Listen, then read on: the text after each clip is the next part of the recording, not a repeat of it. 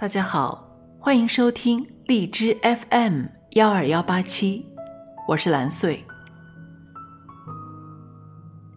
今天我将为大家朗读长篇小说《飘》第三章。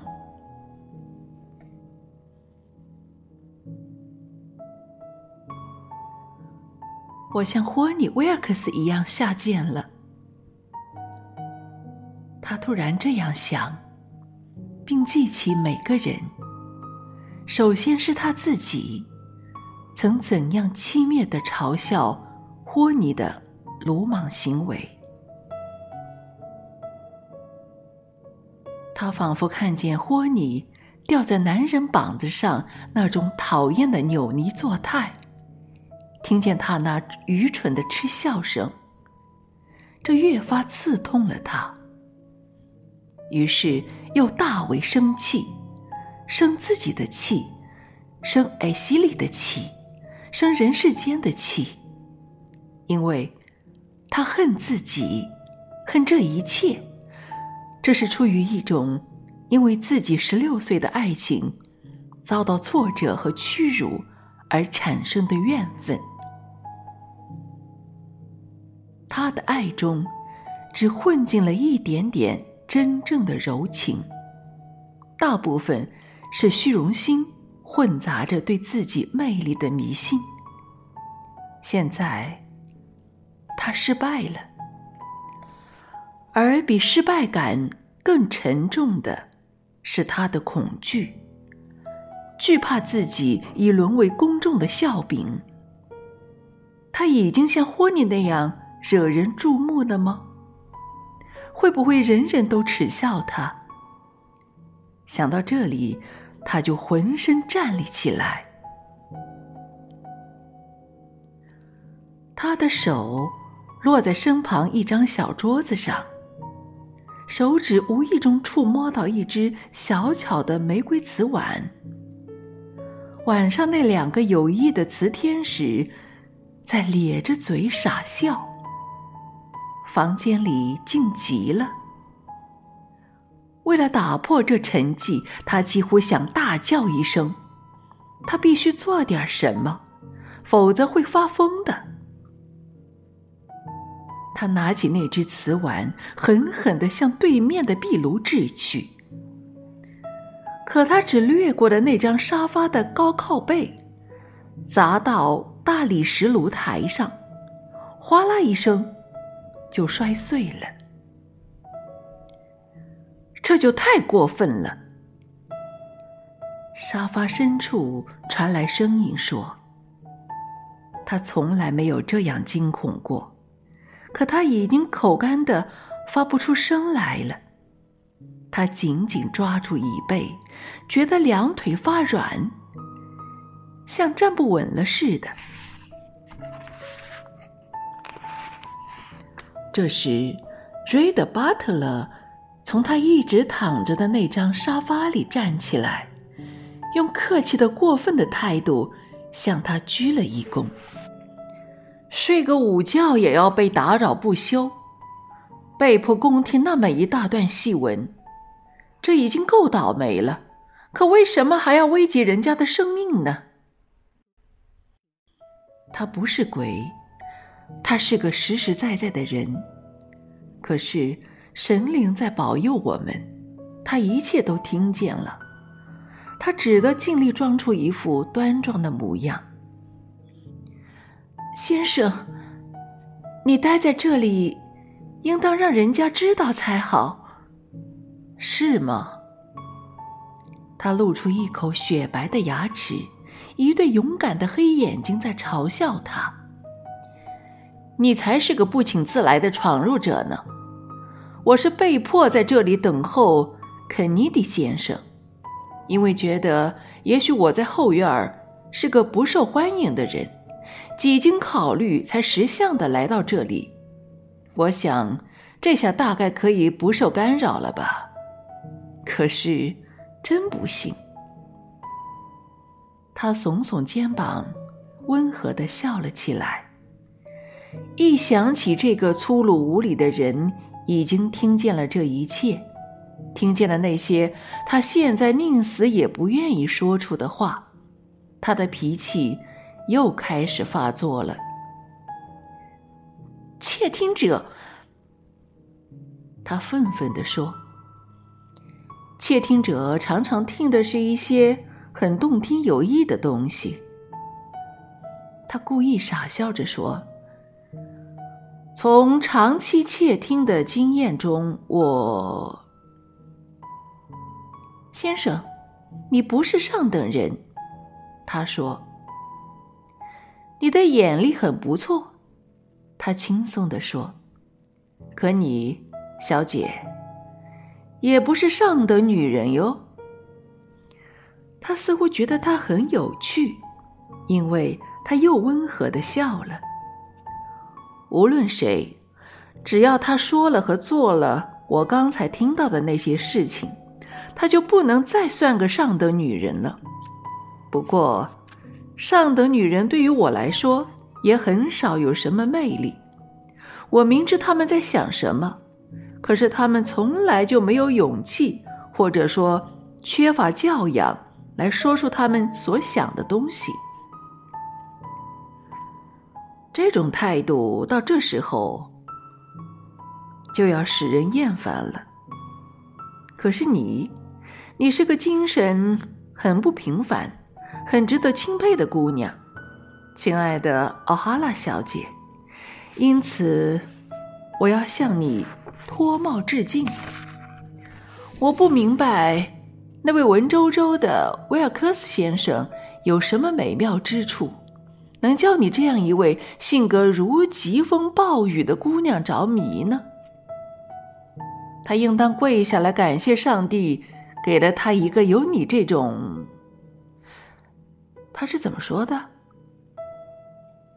对生活倾注着全部热情的姑娘，谁知她竟然是一个畏畏缩缩的可怜虫。你还不配给他擦靴子呢，他气愤地厉声说。可你是准备恨他一辈子了？说罢，他又在沙发上坐下了。斯卡利听见他还在笑。假如他能够把他杀了，他是做得出来的。但事情没有那样发生，他尽力装出庄重的样子，走出藏书室，砰的一声，把沉重的门关上。他一口气跑上楼去，到达楼梯顶时，他觉得简直要晕倒了。他停下来，抓住栏杆。由于愤怒、羞辱和紧张，那颗急速蹦跳的心似乎要从胸口里跳出来了。他想深深吸几口气，可是嬷嬷把腰身扎得实在太紧了。要是他果真晕过去，人们便会在这楼梯顶上发现他。那他们会怎样想呢？哦，他们是什么都想得出来的，像艾希莉和那个可恶的巴特勒，以及所有那些专门妒忌别人的下流女孩子。有生以来第一次，她后悔自己没有像别的女孩子那样随身带着嗅盐，她甚至连嗅盐瓶也从来没有过呢。她向来以从不头晕而骄傲，但是在这个时候，她千万不能让自己晕倒。渐渐的，那种难受的感觉开始消失了。不久，他觉得已完全正常，便悄悄溜进英蒂亚房间隔壁的小梳妆室，松开胸衣，爬到别的正在睡觉的姑娘旁边的一张床上躺下了。他设法让自己的心跳缓和下来，并力图使脸色平静，显得泰然自若，因为他知道他此刻的模样必然像个疯女人一样了。要是有个女孩子正醒着，他就会发现周围有点不对劲。可是千万千万不能让任何人知道出过什么事了。这天成了噩梦，他绝望地想，我要回他了，我要回自己的家。他需要母亲艾伦的安慰，但是他转而一想，即使回家也无济于事，艾伦也不能最终解决问题。至少他不得不接受艾希里和魅兰结婚的事实。他住在塔拉，也难免想起与艾希里在藏书室的那一幕，他还得整天看到艾希里。想到这一切，真是太糟糕了。突然，他看到查尔斯·汉密尔顿走了进来，不知出于什么想法，斯卡利下楼迎上前去。他涨红了脸，气喘吁吁地说，斯卡利小姐，要打仗了，南北战争开始了，我们都将参军支援前线。战争终于还是来了，斯卡利想。此时查尔斯为她的美貌所折服，他鼓足勇气上前说，斯卡利小姐，我要告诉你，我爱你，你愿意嫁给我吗？斯卡利默默地望着他，他的心早已冷漠麻木了。自那天以后，他对什么事都没感觉了。他不假思索地答应了。查尔斯差不多要和艾希里的妹妹霍尼·威尔克斯订婚了，可谁在乎这些？霍尼可以另觅伴侣吗？为什么不嫁给查尔斯呢？他与别的小伙子同样优秀，甚至更好，也许还能因此气一下艾希里。他想，他要以牙还牙。于是他莞尔一笑，答应了。他一听，便跳了起来。这时他还以为他已顾不得什么体面，要去欢蹦乱跳一番。可是他却笑容满面地俯视着他，仿佛他那颗纯净而单纯的心已完整地反映在他的眼中。以前从没有人这样看过他，以后也再不会有别的人来这样看他了。可是此刻，在他那古怪的超然心态下，他反而只想到他很像一只小牛犊。我现在就去找你父亲，他喜气洋洋地说，我不能等了，亲爱的，请原谅我好吗？这一亲昵的称呼好不容易才说出来，可一经说出，他便愉快地反复使用起来。好吧，他说，我在这里等你，这里很舒服，很凉快。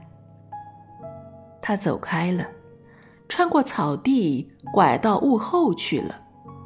他独自坐在沙沙作响的橡树下，从马坡那边，男人们正牵着马川流不息地出来，黑人奴仆紧跟在后，芒洛家的小伙子们一路挥着帽子飞奔而过，方丹家和卡夫特家的已经喊叫着沿大路跑去了。塔尔顿家四兄弟也冲过来，穿过他身边的草地。布伦特喊道，妈妈就要给咱们马了，嘿呀嘿！草皮纷纷飞扬，他们一溜烟走了，只剩下他独自坐在那里。现在他已永远不会属于他了，那幢白房子将他的高高圆柱竖立在他面前，似乎庄严而疏远地渐渐向后隐退。艾希里永远不会带着他作为新娘跨过他的门槛了。啊，艾希里，艾希里，我究竟干了些什么呀？他内心深处，在受了伤害的矜持和冷漠的实际覆盖下，有种东西在可怕的躁动，一种成年人的情感正在诞生，它比他的虚荣心或固执的自私心更为强大。他爱艾希莉，他也知道自己爱他，可是对于这一点，他还从来没有像看见查尔斯在那弯弯的碎石路上消失时那样耿耿于怀呢。长篇小说《飘》第三章到此结束，欢迎关注后续篇章。谢谢，再见。